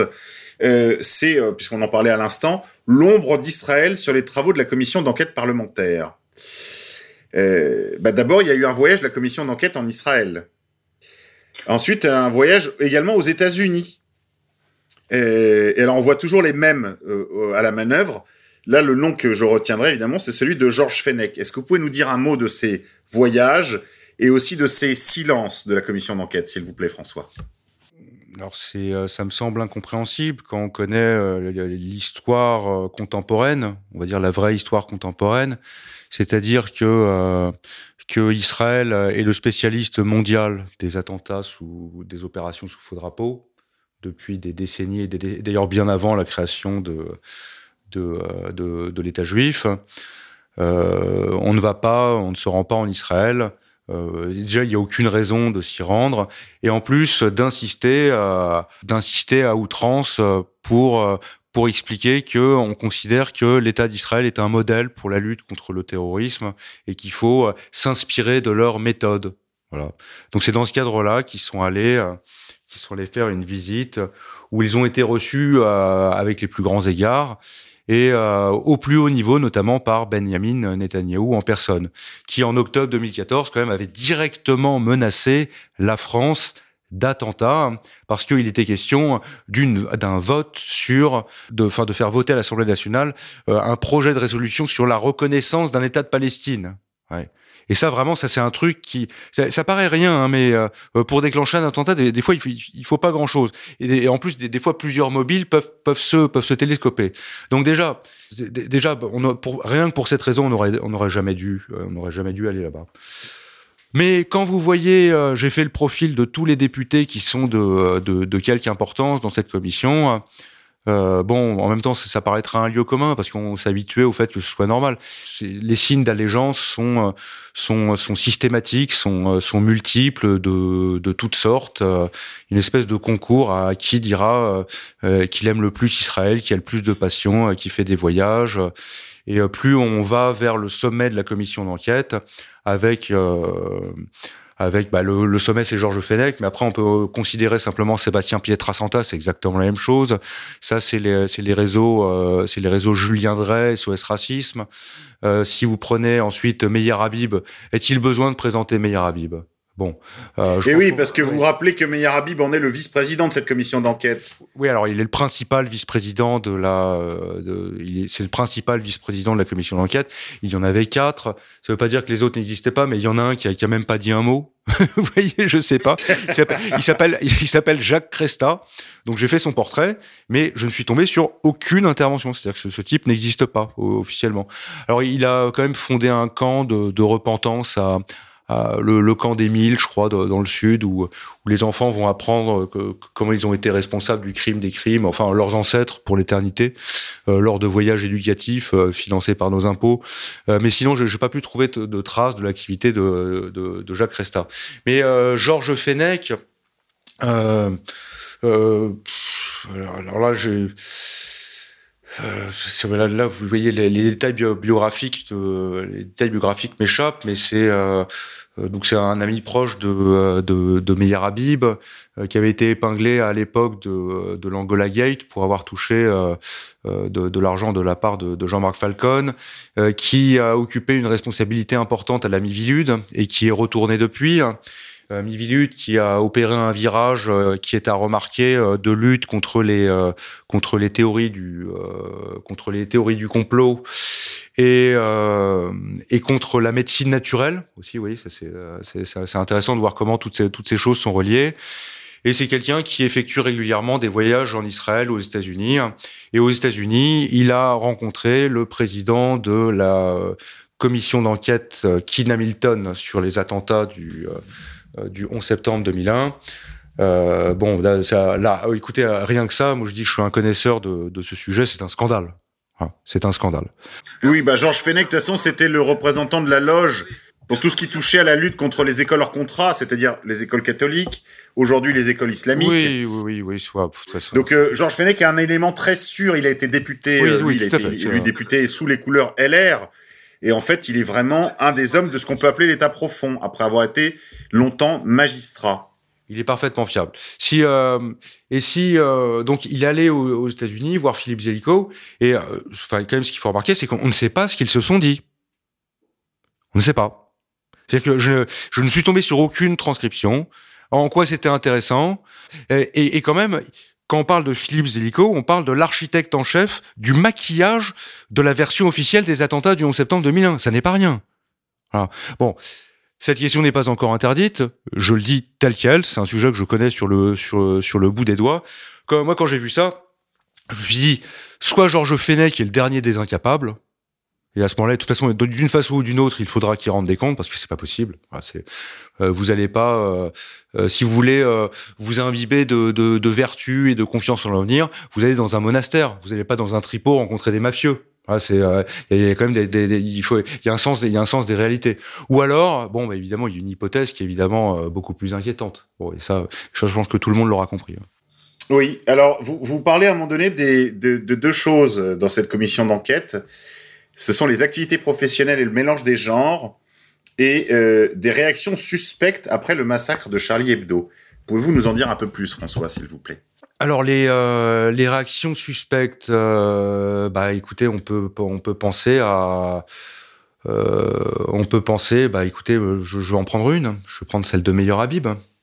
Celle de Meilleur Habib qui dit, je crois que c'est le jour même ou le, le lendemain, où il y a plusieurs reprises, où il dit euh, on vous avait prévenu que ça vous arriverait. Voilà. Euh, maintenant, euh, les Français doivent se ranger aux côtés d'Israël. La situation de la France est exactement la même situation que celle d'Israël. Là, euh, il faut voir que c'est un livre de 360 pages avec énormément de sujets euh, différents. Donc là, je ne garantis pas l'exactitude des propos, mais on peut les retrouver très facilement. C'est sur YouTube. Donc vous avez euh, et, je, et, il y en a d'autres. Hein, il y en a d'autres. Oui, des, des gens qui disent c'est notre 11 septembre. Et aussi ça, ça, m'a beaucoup marqué. Je renvoie un article. Oui, bah, c'est Meir Habib aussi qui dit ça. Oui, voilà, voilà. Donc donc, donc de dire ça, rien que pour ces motifs, non seulement il n'aurait jamais dû être choisi comme vice-président ou membre de la commission d'enquête parlementaire sur les attentats, mais il aurait même dû être suspecté. Parce que comme c'est un proche ami de Ben Netanyahu, hein, et que Netanyahu, en octobre 2014, avait publiquement, publiquement, hein, et on peut en retrouver des traces, menacé la France d'attentats parce que il soutenait la Palestine. En plus, c'est complètement débile. Si vous soutenez les Palestiniens, eh ben attendez-vous à ce qu'ils viennent sur votre sol vous vous tuer. Non mais c'est c'est c'est complètement logique. Non, bah, on a l'impression d'être dans la dans la crise du Covid. Vous voyez, c'est que des que des trucs qui s'inversent et à la fin finalement vous croyez à ce qui est à, ce qui est l'inverse. Donc donc là non, c'est ce ce genre de réaction. Euh, mais, mais c'est d'ailleurs, je, trouve ça dingue même de le dire maintenant, parce qu'en fait, déjà à, l'époque, ça me surprenait, là j'avais oublié, et là maintenant, en fait, je, me dis mais c'est dingue en fait. c'est pas, c'est, je, je, suis de nouveau indigné. Euh, voilà, c'est. Vous savez, François, c'est comme euh, quand on accuse les antivax d'utiliser l'iconographie de la déportation en utilisant par exemple des, des, des virus jaunes avec écrit non vacciné, donc avec le parallèle avec l'étoile jaune, c'est considéré comme de la propagande nazie. Alors qu'en fait, les antivax se donnent le rôle des juifs, pas des nazis. Mais, mais le, premier, le ministre de l'Intérieur peut dire ça à la télé, et ça passe. Le journaliste le laisse dire. C'est un peu la même chose. C'est vous, vous allez soutenir les Palestiniens par une résolution de bon sens, d'humanité minimale, qui est de dire les Palestiniens ont droit à une nation et droit à un pays. Vous faites une, un vœu sans conséquence, qui n'engage pas la politique du gouvernement, un vœu parlementaire. Et là, on vous, et on vous dit, ils vont venir poser les bombes chez vous. Le terrorisme islamique. C'est ça, oui. Comme si ça avait un rapport avec la question palestinienne. Arrêtez de soutenir la Palestine, sinon ils vont venir poser des bombes chez vous. C'est fou. Oui.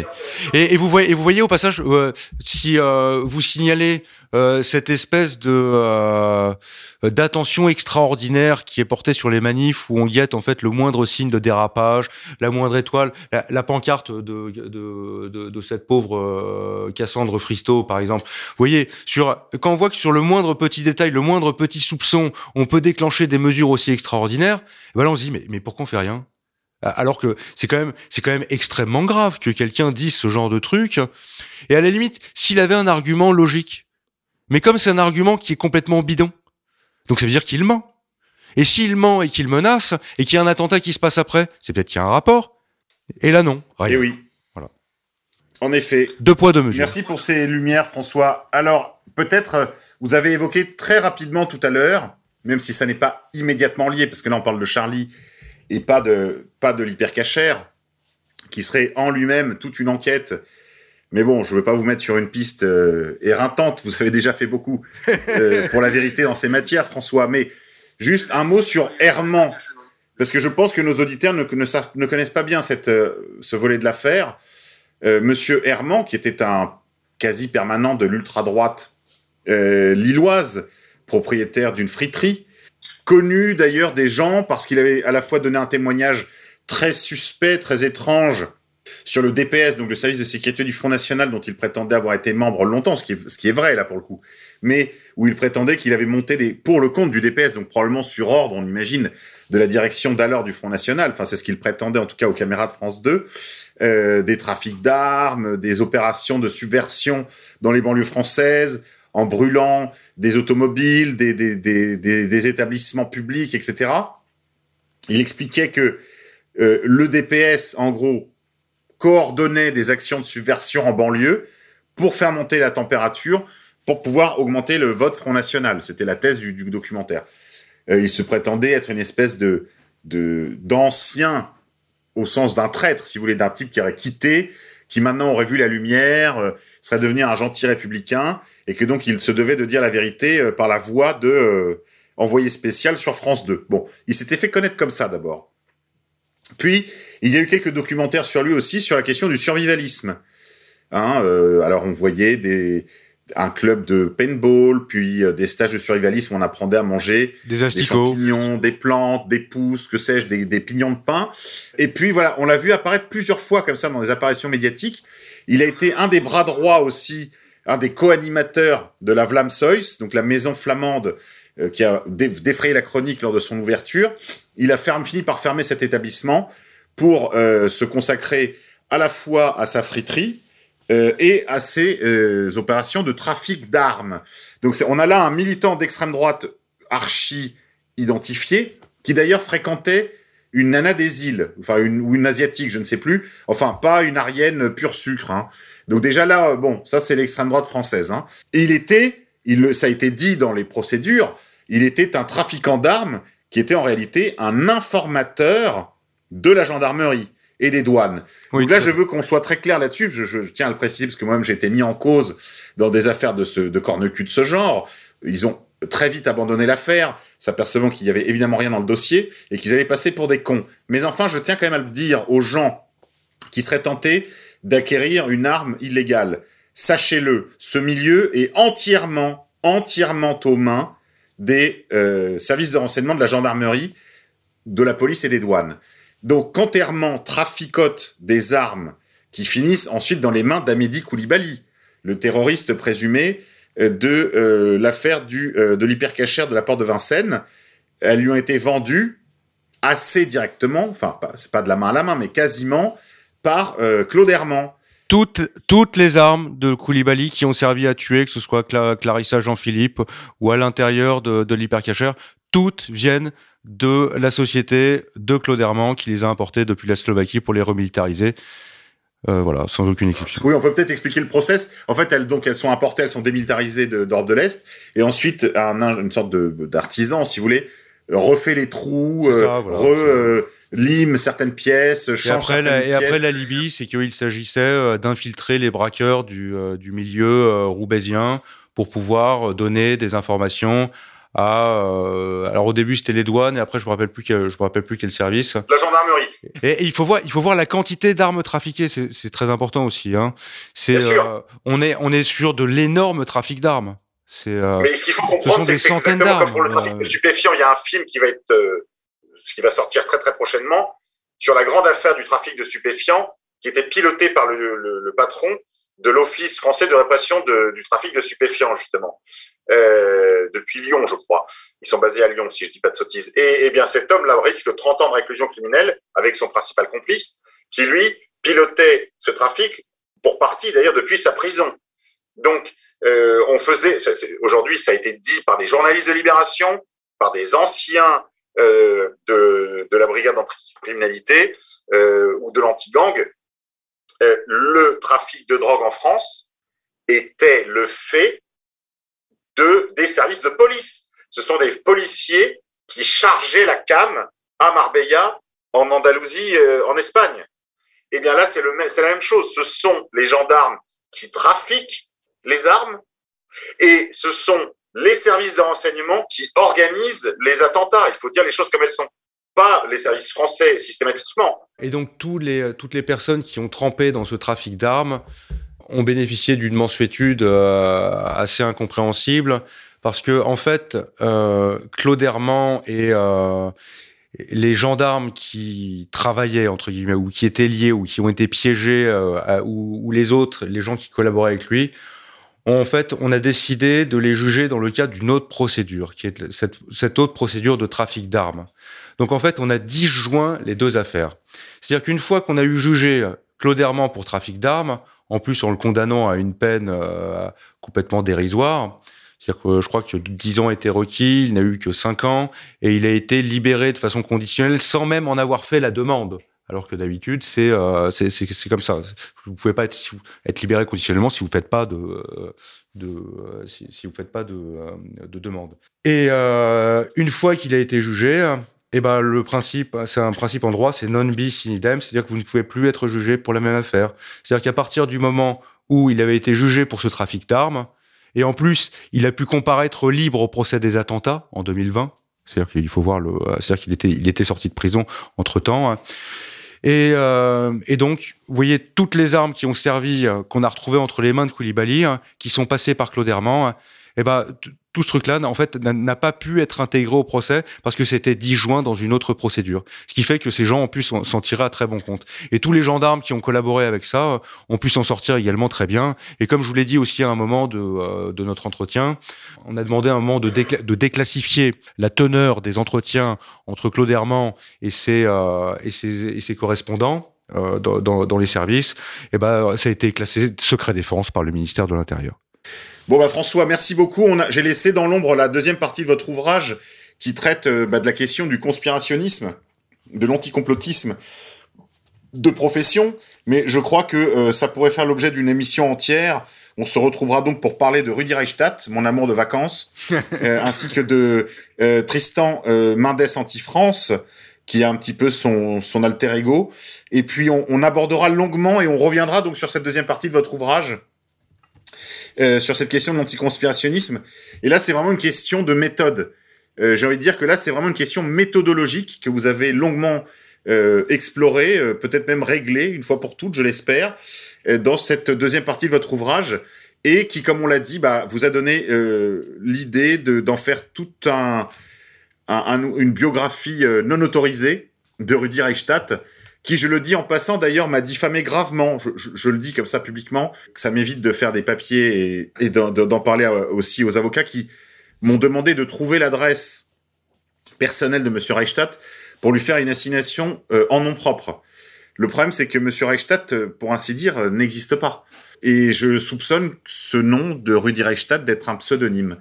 Donc, et, en fait, je soupçonne plus, plus largement, et j'ai pas encore fini de lire le livre de François Belliot, mais je suis sûr que j'y trouverai bien des éléments qui vont dans ce sens. Je soupçonne aussi Rudi Reichstadt d'être un agent d'influence, un agent même d'espionnage, de renseignement et d'intoxication euh, qui travaille pour une puissance étrangère. Voilà, on se retrouve euh, bah, pour une prochaine émission avec François Belliot, je l'espère. En tout cas, chers amis auditeurs, pour une prochaine émission, Pourquoi tant de haine, l'émission des génocides imaginaires, très bientôt. Euh, je peux vous annoncer tout de suite qu'on se, on se verra probablement avec Arnaud Guillaume pour parler de son livre Critique du nationalisme. Et puis avec le confrère Janvier j'ai plaisir à recevoir mes confrères à ce micro parce que euh, bah, ils sont plus très nombreux, hein. donc euh, on peut on peut les recevoir et les mettre un peu en lumière. Euh, on, on, parlera de la Syrie, sujet que connaît très bien François Belliot. Je vous renvoie également à ces deux ouvrages sur la Syrie. François, si vous avez la gentillesse de rappeler leur titre. Guerre en Syrie, tome 1, le mensonge organisé des médias et des politiques français, tome 2, quand médias et politiques instrumentalisent les massacres. Merci François. Je rappelle que euh, Claude Janvier a collaboré aussi avec euh, Jean-Louis Zambert, qui était un des spécialistes français aussi de cette question de l'islamisme, en particulier de ses soutiens institutionnels, dans un très euh, important livre qu'il a écrit sur le, bah, les connexions, sur ce qu'on pourrait appeler le stato-islamisme français, c'est-à-dire les complicités institutionnelles de l'islamisme, qui ne sont pas sans rapport avec l'émission de ce soir, parce que je vous le rappelle très souvent, le plus souvent, si on accepte quelques cas rares, euh, comme la question palestinienne ou irlandaise, le terrorisme, comme le disait jadis une épée de la géopolitique française est essentiellement un fait étatique. Et euh, on peut citer ses livres quand même au passage. Euh, donc vous avez Crime sans châtiment. Ça c'est le premier qu'il a écrit hein, au début de la crise. Et ensuite il a écrit 56 en deux tomes. Et je crois que c'est à IS édition. Oui, 56 absolument remarquable. Où justement il revient sur, bah, il fait carrément une cartographie hein, des, des, des, réseaux, soutien dans les municipalités, au ministère de l'Intérieur, euh, enfin voilà, tout ça, euh, y compris d'ailleurs, c'est pas sans rapport encore une fois avec notre sujet, puisque on se souvient qu'il y avait au moins deux attitudes à l'égard des filières irakiennes et syriennes sous le gouvernement de François Hollande, puisque d'un côté, Manuel Valls était très inquiet de voir le retour de ces filières en France, évidemment, et euh, on, les voyait avec les yeux de chimène au ministère des Affaires étrangères, puisque évidemment, ces filières venaient seconder Al-Nosra, qui, selon les mots même de Laurent Fabius, euh, faisait du bon boulot. Voilà, François, on se quitte. Un mot de conclusion sur cette affaire Charlie Hebdo, cette enquête impossible? Oui, euh, je dirais que c'est euh, comme toutes ces affaires, il faut pas, je veux pas dire désespérer, ça, ça a pas de sens, c'est ridicule de conclure comme ça. Mais ce qui est, ce qui est intéressant, c'est que de toute façon, on en apprend tous les jours.